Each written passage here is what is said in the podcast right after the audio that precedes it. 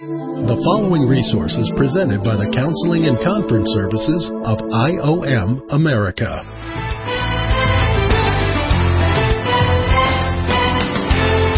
Welcome to A Counselor's Point of View. Hi, my name is Steve Phinney, and I will be your host. So we want to welcome our online listeners this morning. We really appreciate the input that you give us on a weekly basis. And I thank each of our people that are connected to our podcast in the Philippines. And we are praying for you, the situation that you were involved with there. So today's message is entitled Repentance for the Psychological Area of Life. So let's take a look at our first slide. The title that we put on this is God and Equal. Man's default from birth is to be equal with God, if not rise up above God. Why would that be true? Why is it that when a child is born into the world, he immediately has a striving to be an equal with God? Because of sin. What was Adam's first sin? And it started out by wanting to be equal with his, with his woman. See, as soon as she stepped forward and she partook of the tree of knowledge, it put Adam in the back seat.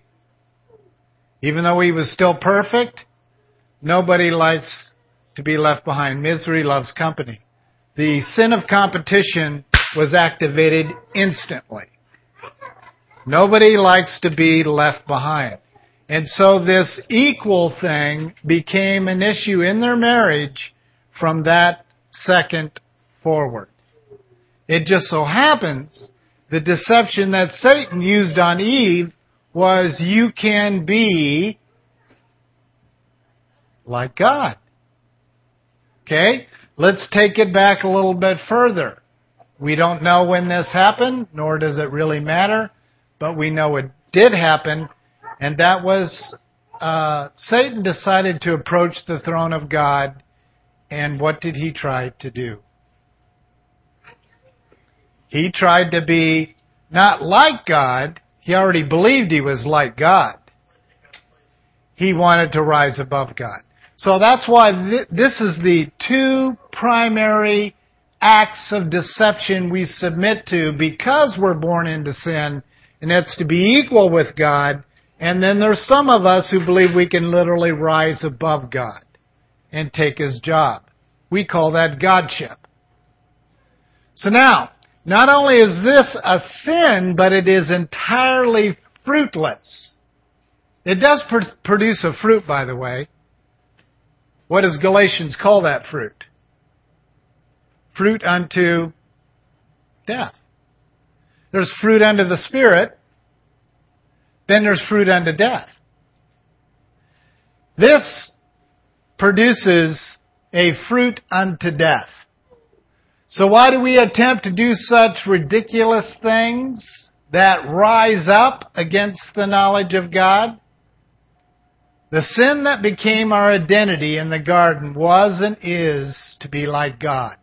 And even though the thought of such an act is absolutely ridiculous, it is literally uh, that of a fool is what the scripture says. It's ridiculous to even try to think you can be like God.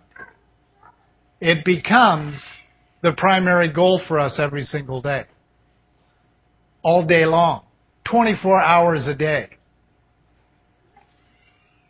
We practice such futility on a daily basis, and seriously, how could the creator and sustainer of all the universe and beyond, the designer of everything spiritual, psychological, and tangible, the controller and lord of all the thrones, dominions, and powers, both visible and invisible, the architect of eternity, how could he possibly have an equal? For there is no one like God. Our passage this morning is just clear. Besides me, there is no God. So Satan's number one goal is going to be to develop billions of gods. Now you want to hear the irony of this thing? When it's all said and done? Right now in the church age, the age of grace, we're going to take advantage of grace so that sin may abound. I don't know if you've thought that through much, but in the prophetic realm of the book of Revelation, we're dispensationalists. Therefore, we believe that we are in the age of grace. Well, Satan's not going to let us get away with that. He's going to want us to take advantage of grace so that sin may abound. And so, that is what's happening to our church today. Everything's about grace and loving Jesus, Jesus loving you, He'll love you no matter what, and you know, it's on and on and on and on. So what's happening is you're seeing leaders fall by the droves because of grace. Should I sin that grace may abound? Yes. Is what the church says today. Yes. When you stop and look at the list of what's happened to the church in America, it is beyond embarrassing. I mean, when we look at the latest translation, I just read yesterday an update on NIV, and bookstores are emptying out the old 1984 NIV. They're just getting rid of them all. Because there are probably hundreds of thousands stored up in warehouses around America. They're emptying it out and pulling on a full on marketing effort on the 2011 translation, which is considered today to be the greatest blunder in church history. Removing 3,866 references to He Jesus is no longer a he. You can make him she, he, shem, she-male. It doesn't make any difference. You can make him homosexual. You can make him not. It doesn't make any difference. We are going to see the ramifications of that single, single blunder in church history within the next 10 to 15 years. It will affect every form of politics. It will affect every form of religion. And it will become, I know that NIV is the number one Bible used worldwide. But I'm telling you, we can mark these words, because they're not mine. There's coming a day when we will be able to credit the 2011 translation of NIV as uniting religions throughout the entire world. Now in our magazine we released a, as, as you know, I actually have a narc, so to speak, who's on the research team of NIV, which uh, by the way, I've been invited to join as a critic, as one of the reviewers of the work that's going on in NIV. I accepted, by the way. So I meet with these other critics who are trying to war against some of the stuff that the NIV, NIV team is, is doing. For example, the next translation they're wor- working on, which will be released in 2015, is the PETA version, the animal friendly NIV. I can tell you what they're doing next, after PETA. But I am not going to dump that on you quite yet. It's appalling. So you say, how in the world does this happen? It's very simple. They're all trying to be God, the creator, the interpreters. They want to be the ones in charge of the Holy Scriptures. They're not holy anymore. I don't know what they're talking about. It's like when they used to say that the Living Bible was a holy Bible. Do you know that, that, that Kenneth Taylor would roll over in his grave if he heard that, thank God heaven binds us from being able to see the destruction on heaven once we get there, because it would destroy him. That wasn't his point in writing the paraphrase. Not to call it a holy Bible. It was a devotional for his kids. But we turned it into this holy living Bible. It's the number one, two translation that is quoted from worldwide. It's ridiculous. It's not even a Bible. It's not even a quality translation. It's a thought for thought. Well, we don't understand those things. So we gotta ask ourselves the question, why is it we gotta do this constantly to God? Why do we have to do this? If you don't control the Word of God, you can't control the people. Do you understand that? Whoever's controlling the Word of God gets to control the entire world. Why is that so complicated to understand?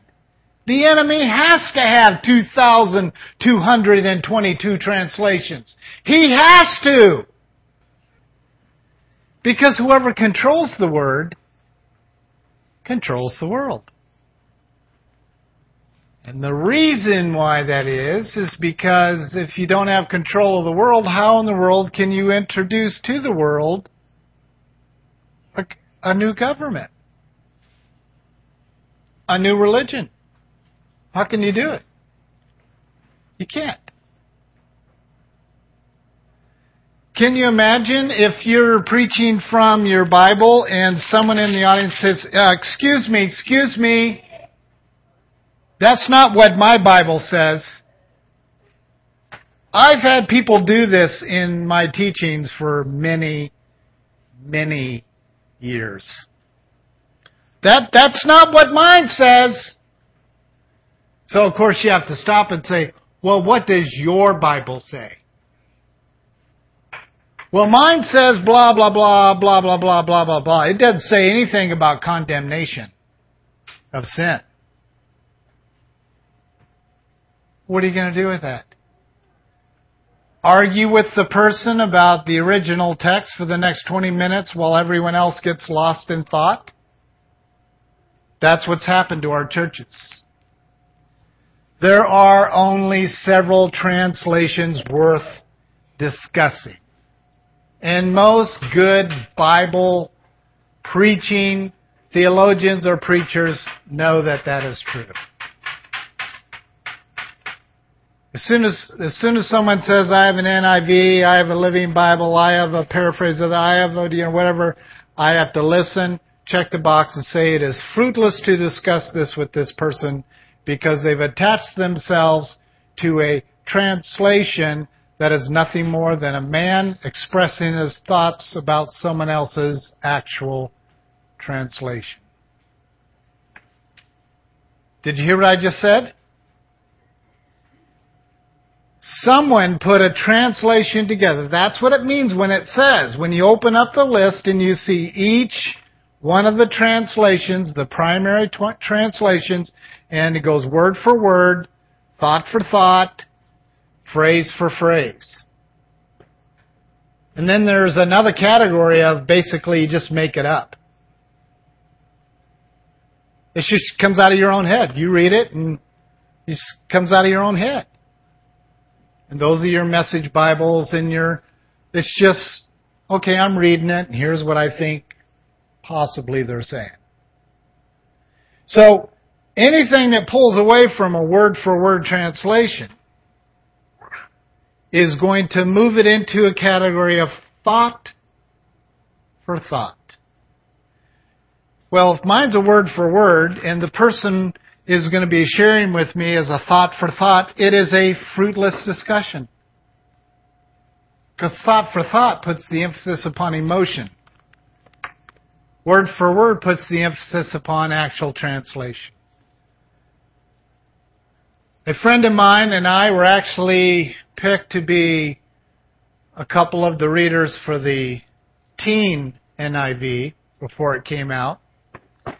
And so I remember the package coming from the publisher.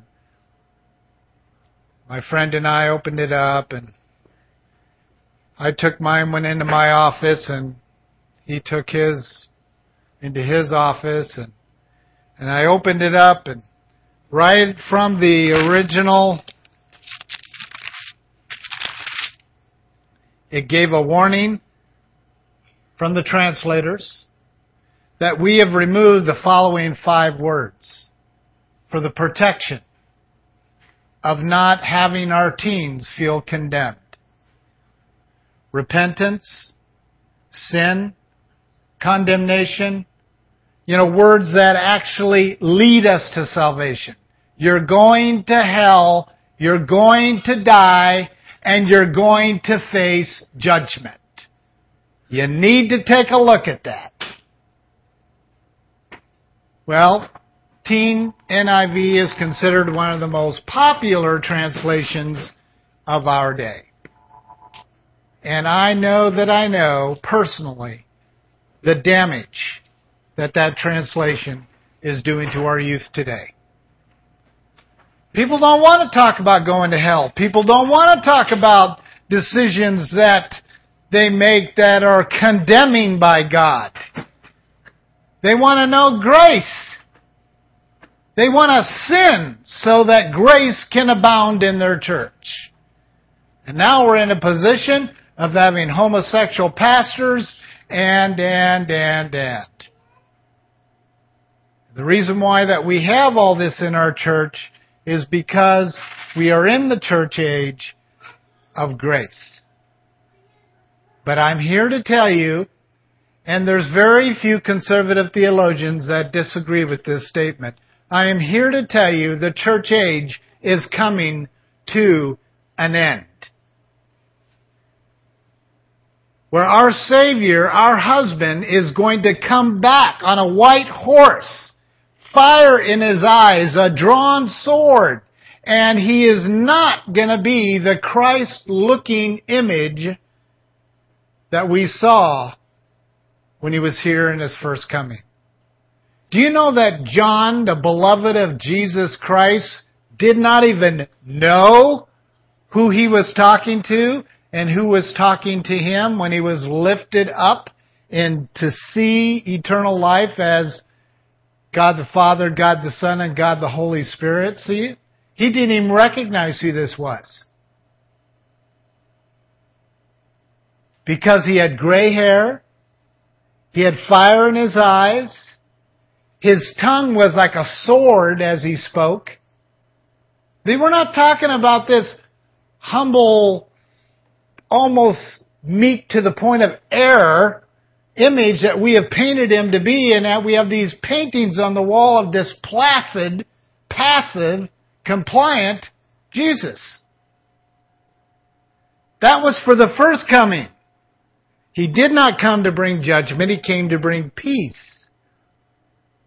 And he wanted to show the people the first half of the bridge.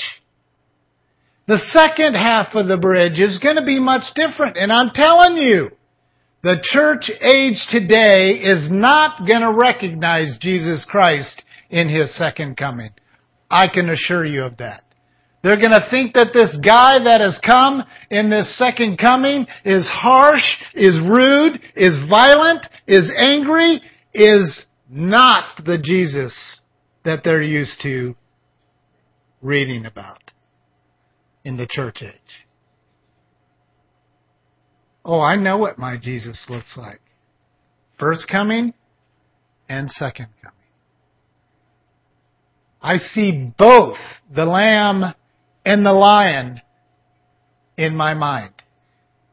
I don't see a lamb anymore. Do you understand that? The lamb doesn't die in respects of dropping off the face of God's new earth. The lamb is already present the lion of Judah is about to show up. And the lion and the lamb shall lay together in perfect peace on the new earth. Not today. Because when he comes back in the second coming, it will be with a sword in hand. Complete different image than what we're used to seeing. Now let's break it down. Who knows the mind of God? Number one, for mankind to think that they can know the mind of the Lord is making use of their own futility. It's nothing more. It's nothing less than ridiculous. I know there's only one way to hear the mind of the Lord. How is that?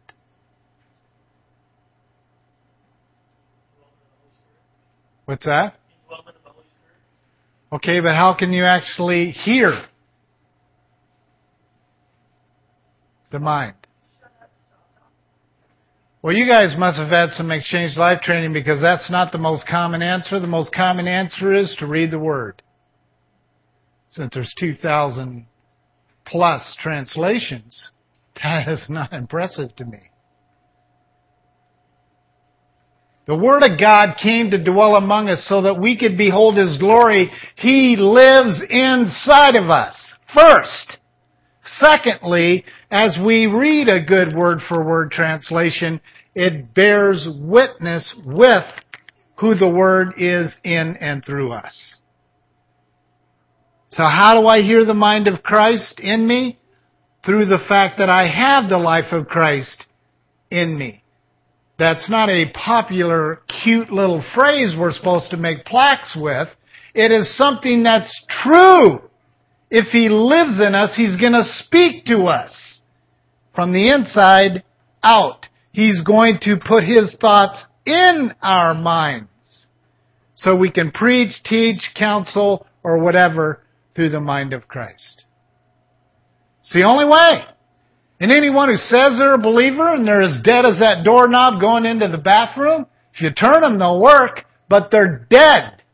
And they will decay with that door. That is someone who thinks they're saved and they're not saved they too shall go to hell.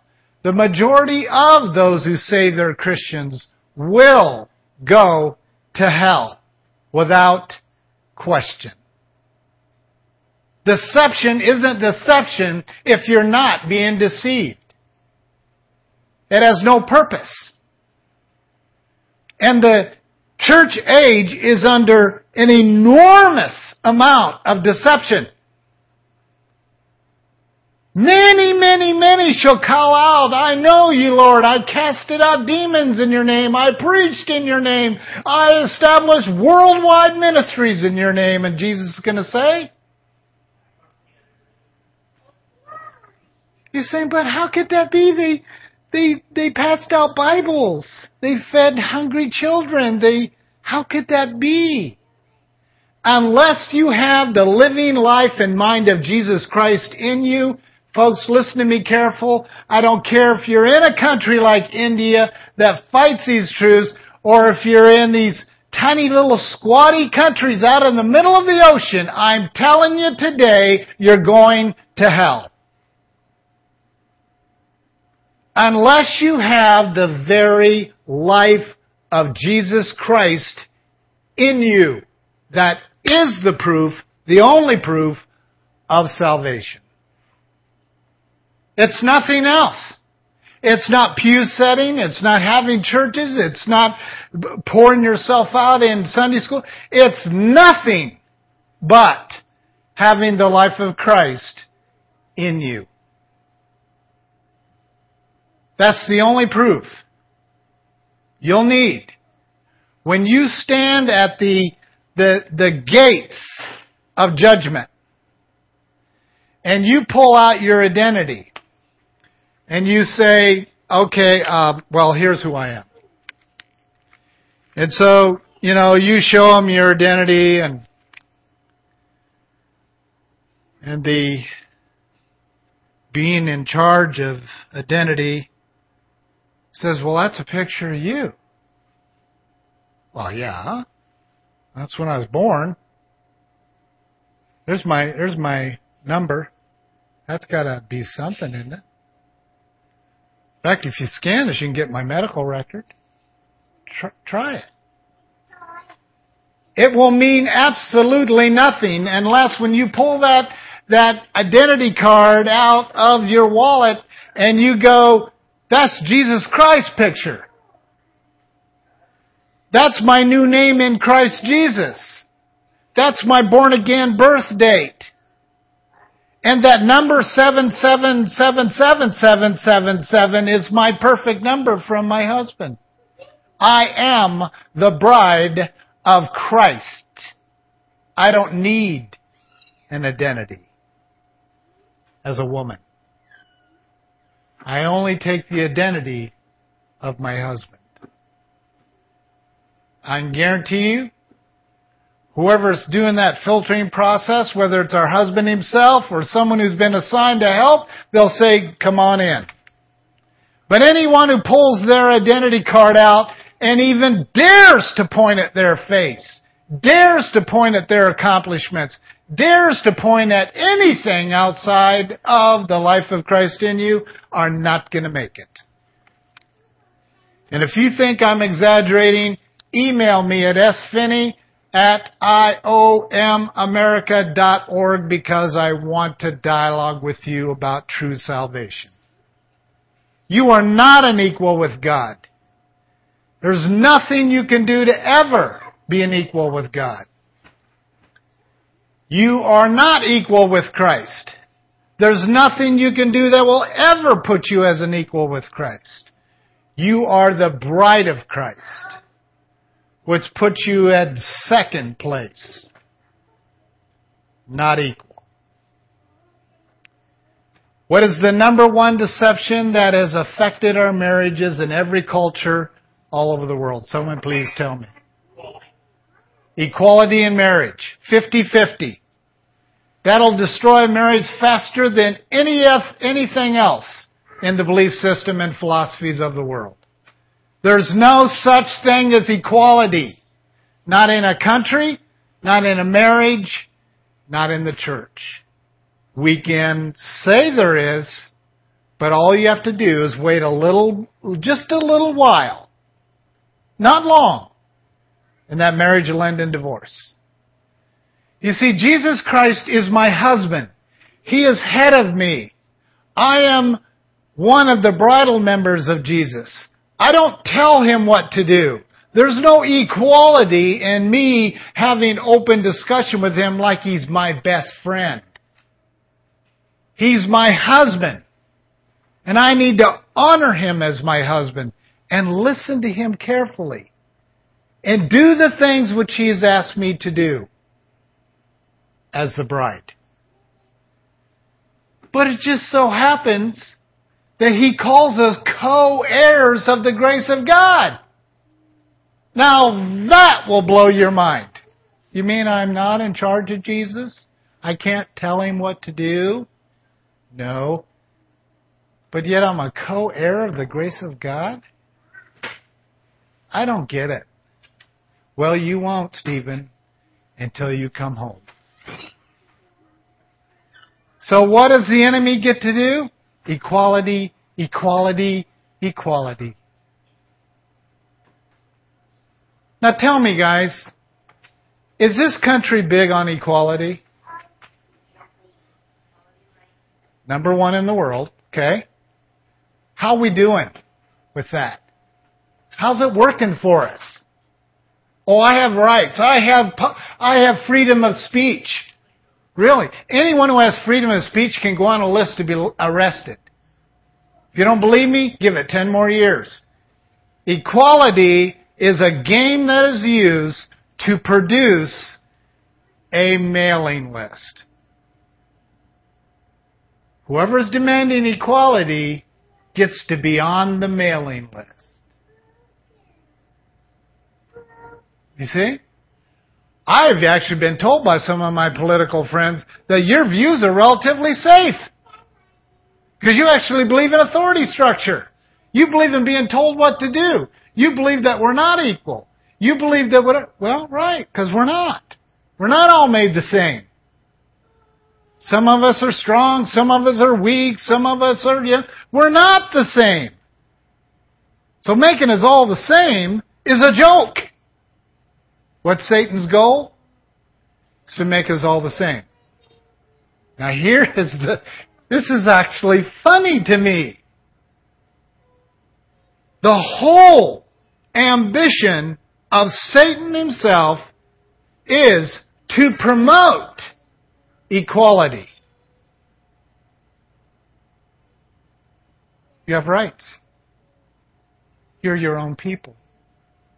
Ask Rome how that worked out for them. It doesn't work. God doesn't take leadership from the bottom up. We the people up. Do you understand that? God is monarchy. He's not republic. He's monarchy, the King of kings, the Lord of lords. You see, He moves this way until we get to the humble servant of the bride of Christ. No, that's not how we're trained. We're trained to rule our leaders from the bottom up. In marriages, churches, and in government. And you know what? Satan is the one to put that in place. Someone want to remind us how he kind of acts in the end? Is he into republic? Is he into elections? Is he into voting? Is he into equal rights? Is he into proclaiming your rights of communication, public free speech? Is he into those things? No. Guys, I've studied enough about countries and wars and rumors of wars. I mean, when I was at Oxford, my main whole focus of, of, of my doctorate was international leadership. So I was thrown into these very unusual situations, interviewing cult leaders, interviewing politicians. And here's what my summary was.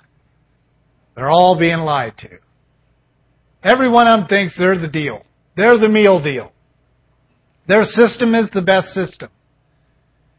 And I know enough about the basic 101 of prophecies to know that in the end, Satan isn't going to take any guff from anybody. No country he will kowtow to, no government system, no religion. He will kowtow to nobody. And it's either his way or something very serious happens. Christians are tortured instantly. What they did in Pakistan this past week will be the norm for Satan. What is happening in countries you and I know about, some of our two orphanages are growing and growing and growing because of rebels doing this.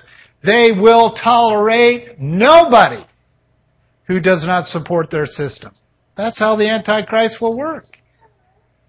Why is this so difficult for us to talk about as a church? It's too scary. La la la la la la la la la la. You must let people think they have control before you can have control of them. Do you understand that? You have to. Soon as they think they're in control is when you can have control over them. It's very easy. I can claim freedom of speech all day long with that professor out of Florida who's threatened to turn me into the Obama administration. And I came back to him with freedom of speech. He says, that doesn't matter to me. If you speak against our president, that's a hate crime and I will turn you in.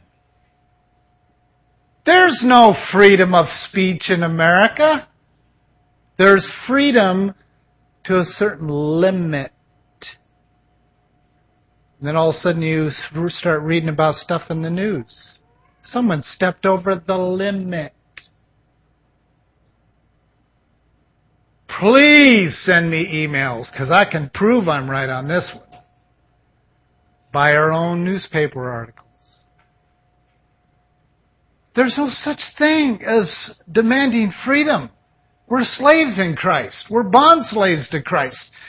You know, we're not, it's not the kind of slavery we're used to hearing about from Africa. Bond slaves are saying, I'm a volunteer bride. I want my husband telling me what to do. Do you? No. Statistics show in the church today the average woman does not want to be told what to do. I do. I want Jesus to tell me what to do 24 hours a day. I am and I understand what it means to be a bond slave to Jesus Christ. It's a healthy thing. So Romans 11:34 through 36 tells us this, for who has known the mind of the Lord or who became his counselor or who has first given to him that it might be paid back to him again? For from him and through him and to him are all things. It doesn't say some of the things. I don't want to pick up a translation and have the translator say, oh, we got rid of a few words, just five. It's no big deal, it's just five words. Well, the new NIV is well over five. Just five. He who adds or deletes to the Word of God shall he delete them from the book of life. Don't go telling me that I need to take some time to read your translation that has literally cut stuff out of it because it doesn't match the morbid beliefs of your lifestyle. Number two, playing God is the most pervasive attitude because it characterizes every single uh, descendant of Adam. No human endeavor, object, or relationship is free of the ramifications of man's will set in opposition to or in competition with God's will. What is the number one thing we've talked about, sermon after sermon, that Satan uses to get this job done is competition. America is considered the most competitive country in the world. I don't care what the Olympics says. We will kill people to win. We will take drugs and put them in our body to win.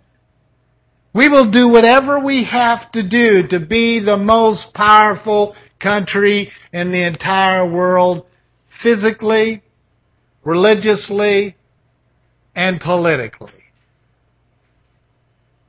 It's in every branch of our system of education. It's in every branch of our system of sports. It's in every branch of politics. Everything is about lying, cheating, stealing to present yourself as better than your opponent. The basis of sin is competition. What happened to the days where you would let someone win a board game and enjoy the look on their face that they won. No, we lie, we cheat. It's it's like you know, we watch our brother or our sister, you know, we're growing up, we're playing Monopoly or whatever, and we're watching them cheat, and we say, you're cheating! And then it starts, I am not. I saw you. Yeah. Back and forth. Liar, liar, pants on fire. It is in us at birth. They didn't learn it from dad. They didn't learn it from mom. They didn't learn it from their brother or sister.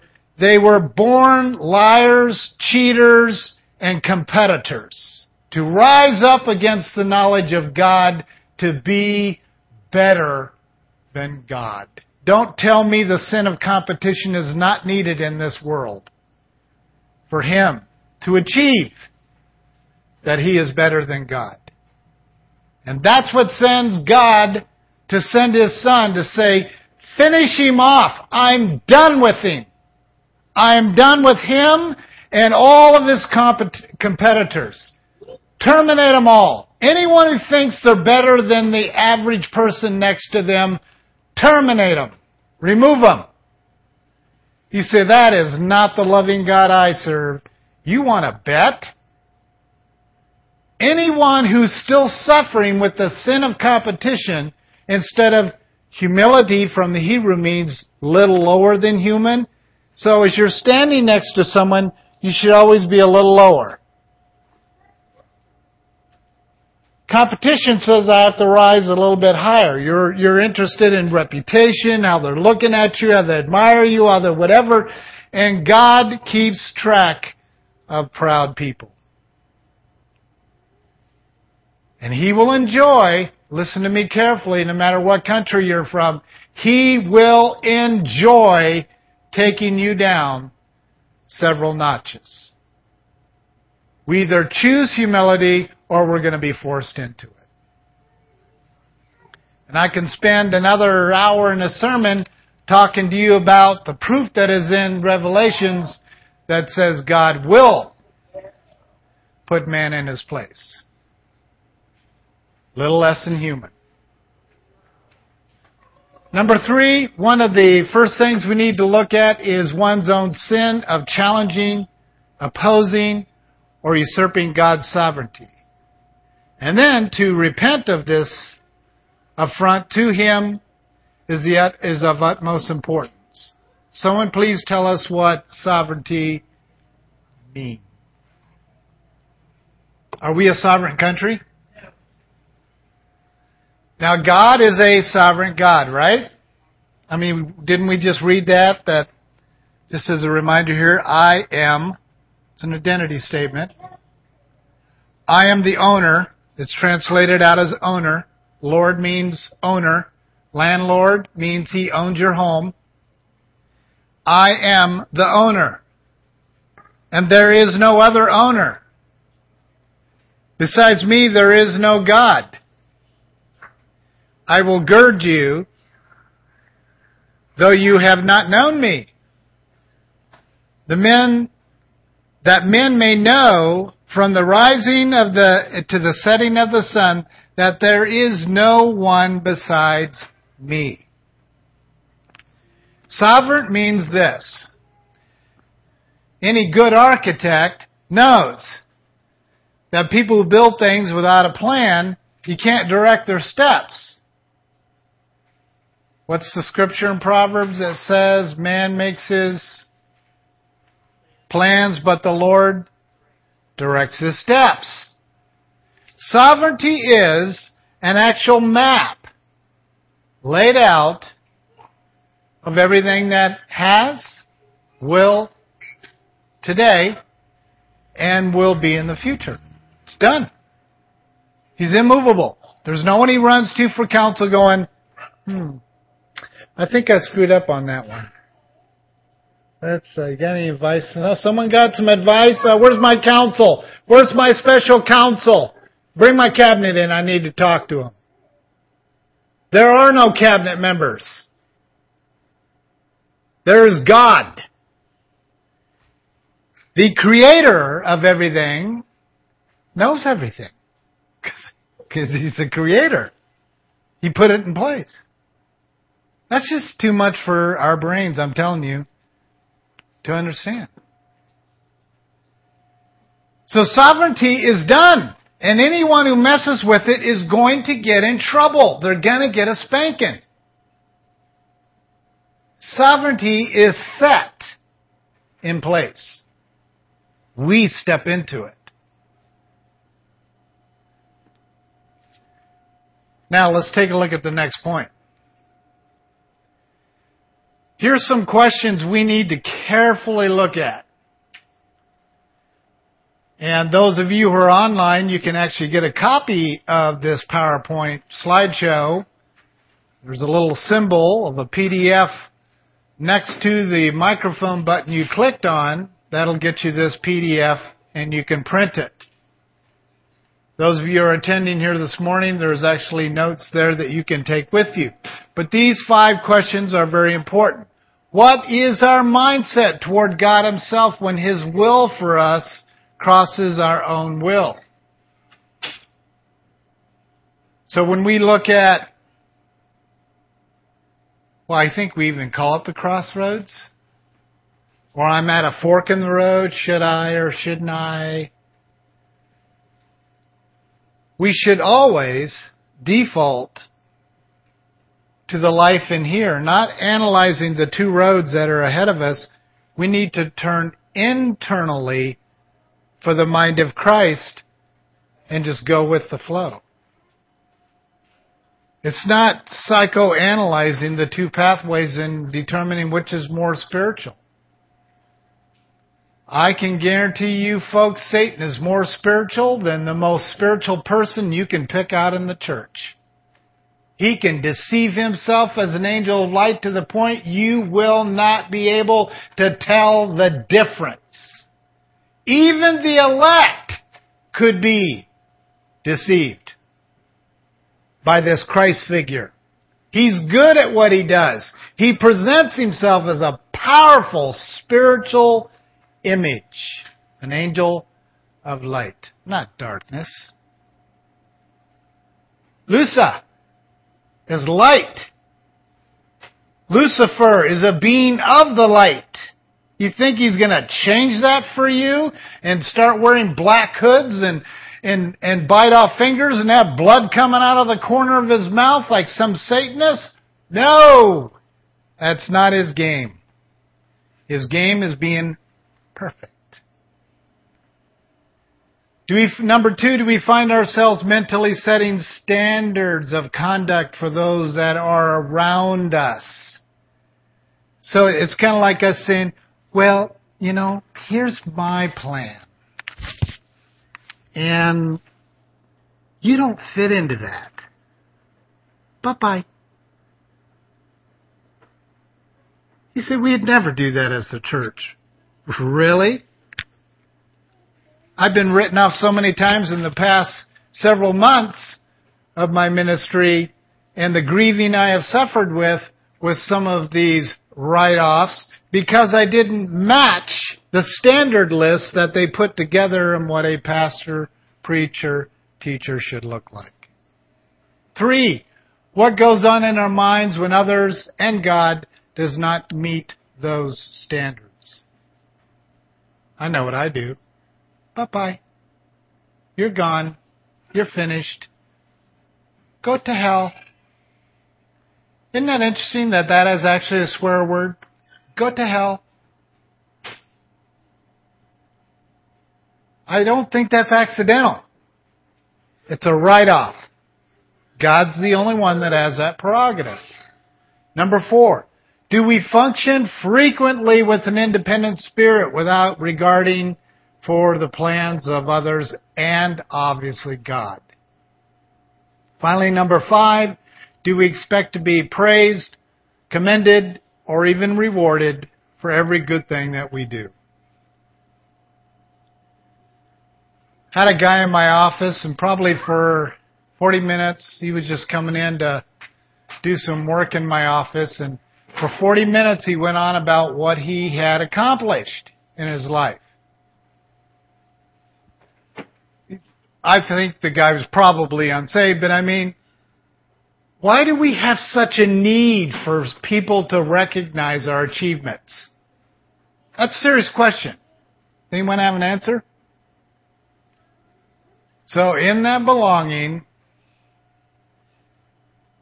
is it an act of independence or is it an act of, I want to be like everyone else? I know when I grew my hair out and I started wearing purple pants with glitter on the bottom of the pants, and I dressed in, in ways that a small town farm community in Iowa thought I was off my rocker. Whereas in the cities, they were wearing this stuff all the time and it was considered cool. Was I being independent and my own person? That's what I would tell people. No, I was just like the group I was trying to identify with. Here's my point, guys. I hope you're listening carefully. Individualism is a lie. And it's a deception from the pit of hell. Because there's no one who is independent, including Satan. See, he wants followers. He wants groupage. He wants oneness. He wants one world government. He wants one world religion. He wants groupage of people, including himself, to be a part of a community. Gangs, they don't, they don't want independent lives. They want to be a part of structure and a certain look and a certain sound, a certain language. No matter what group you pick out, you're going to find exactly the same thing. True independents are truly people of hatred. Ambivalence is the best definition of hatred, and that is, I don't really care what you think. I don't care what my father thinks, my mother thinks, my brother. I don't care. Oh, I'm going to hell? Oh well. You see, that's hatred. There's not really that many people that fall into the category of hatred, but that is true hatred. It doesn't matter to me. Your point of view, your perspective, the scriptures, I don't care. This mindset comes directly from the enemy. In our Isaiah passage, we see what happened to Satan when God casted him out of heaven. He was put on this earth to weaken the nations. Why? Because he tried to raise himself to God's throne and attempt to function as God and to be like God. When he was cast to the earth, he attempted to replicate this sin by manifesting temptations for man to do and act in the exact same way. And we certainly call this Godship. So Godship is the most evident destructive element in mankind's relation to God and others. For some, Godship is subtle aspect of the mind, will, and emotions cleverly disguising or even hidden from view unless and until a certain combination of circumstances trigger it into expression. So here's the deal. I can be discipling someone from a gang. And they are at the beckoning call of that gang leader. They'll kill for them. They'll do whatever they have to do to protect them. They protect their family. They're very tight in their group. They're tight in their culture. They're tight in whatever. So, in the beginning, as I'm working with this person, they're showing full on loyalty, full on attachment, basically what they're used to. But they haven't been tested yet by the Lord thy God. For God tests whom he loves. And this test is this, right here. Well, we'll see. Until a Christian passes the test of endurance, we're not sure they're going to go to heaven. You shall know them by their love. You shall know them by their fruit. You shall know them by their deeds. And those who are, those who endure to the end, those shall be saved. Nobody knows that. There's no ticket in anybody's pocket till they pass number four. Endurance through testing is the final exam of true proof of salvation.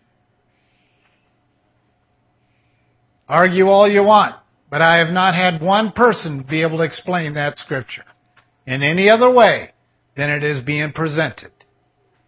Those who endure to the end shall be saved. It's not I got lovey, lovey, lovey down. It's not I got the fruit thing down. It's not I got my deeds na- nailed down. It is those who endure to the end, those shall be saved. This test must be passed. And it takes a working out of your salvation for your entire life to truly check the box. Don't get me wrong, I do believe in security of salvation. I do believe once saved, always saved. But I also believe that God has the prerogative to toss anyone out of that book he wants to. Because if they were once written in it, and he says, if anyone adds or deletes to this book, I shall remove them from the book of life. And I can guarantee you, there are theologians that started writing projects that on the end of your life, you became one of these, that God has literally picked up his eraser and he has erased you out of the book of life because you took out some of the most critical words that leads people to salvation. I don't know who you are. That's none of my business. I just know that this is true because of my Abba Father said it was true. These are serious words we're talking about here. This is not a concept. This is not a fun little sermon. Repentance in the psychological area of life is critical that you discover what you need to repent of in the mind, in the will, and in the emotions. These four points I want you to carefully review. We're not going to review them thoroughly to, uh, at this moment, but I do want you to pour yourself over them in prayer. The first one is, for many of us, there are expressions of genuinely egocentric attitudes, but for many, they show up in many forms of selfishness, and that's why you have to carefully think this through. Two, and as with most self-life expressions, rejection needs to be identified as a contributing factor of playing God. Most people have to have control of things because most people have to play God because they're insecure. Three, because a proud, self-sufficient, or self-occupied mind is so opposite of the mind of Christ within true redemption becomes difficult to appropriate and process. Finally, number four, the psychological area of life is the control center, where all appropriations of one's identity in Christ must begin. Here's our identity statement of the day. Since all truth comes from renewal of mind, the psychological area of life becomes our field of appropriation. 1 Corinthians 2.16 says, For who has known the mind of the Lord? That he will instruct him. But we have the mind of ourselves. Hey, if that doesn't get you guys, I, am sorry. I, I, I would just be left with having to pray that God removes the scales from your eyes. Again, this is 1 Corinthians 2.16. For who has known the mind of the Lord? the owner, that he will instruct him. Listen to, listen to the way people pray, and I'm telling you, they're ordering God like he's some kind of slot machine. They're telling him what to do. How dare us tell God what to do? And then, but we have the mind of Christ. And I know that America, one of the most powerful economic countries in the world today, is because of education. Now, as Mike from Dirty Job says, we loan money to students of money we don't have to students who cannot pay it back. We loan money to students so that they can get degrees for jobs we don't have anymore.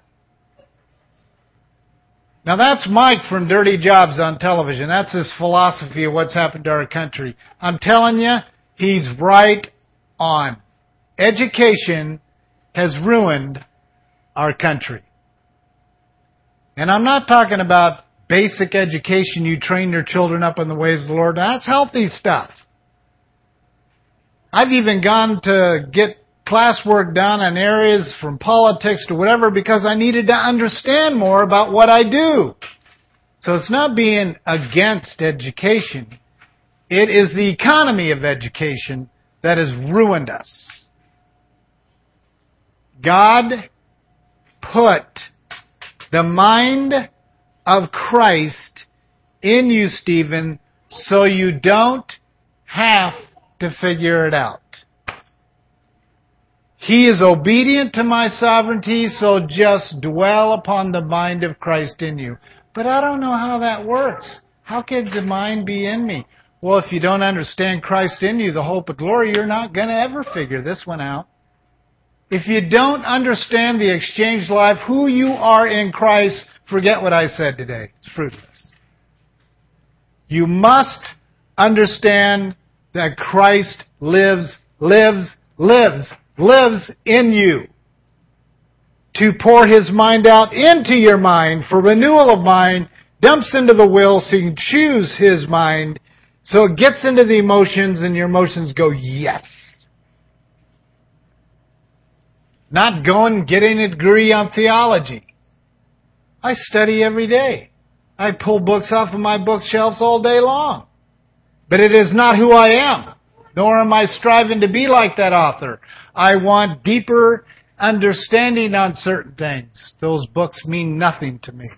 Take them away, and I will still have this. Whoops! Take that away, and I still have the Word of God in me. Put me in prison, and I still have the Word of God in me. There's a good reason why the Lord has allowed 67% of the world's population not able to read this book. There's a good reason for that. How they survived in Christianity all the way up to today? It's called the life of Christ. But no, we have to study to show thyself approved to handle accurately the word of truth to see if other people are wrong. That's what we need to do. I study to show myself approved to handle accurately the word of truth because the word is Christ. To handle accurately his life in me. The exchange life is absolutely critical to understand all of life. Father, we thank you for the blessed privilege of this truth. You have set us free from our own mind. You have set us free from our own opinions. You have set us free from our own sovereign plans. You have set us free from our own self-destructive independence. Thank you, Jesus, for granting us the privilege to be bond servants of you our husband. Thank you, Jesus, for being our husband. And we pray as a bride that we will no longer carry around an identity card with our own picture on it, our own data, our own proof that we are individuals aside from. I just pray that all of us in Christ Jesus would come to dissolve our own identities and put our complete emphasis on your face, your image, who you are, when you, and if you, how you, everything about you becomes our life. This we pray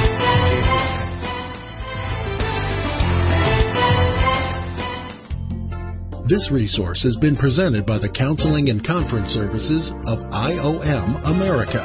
For more information about our ministries, visit us online at iomamerica.org. That's iomamerica.org.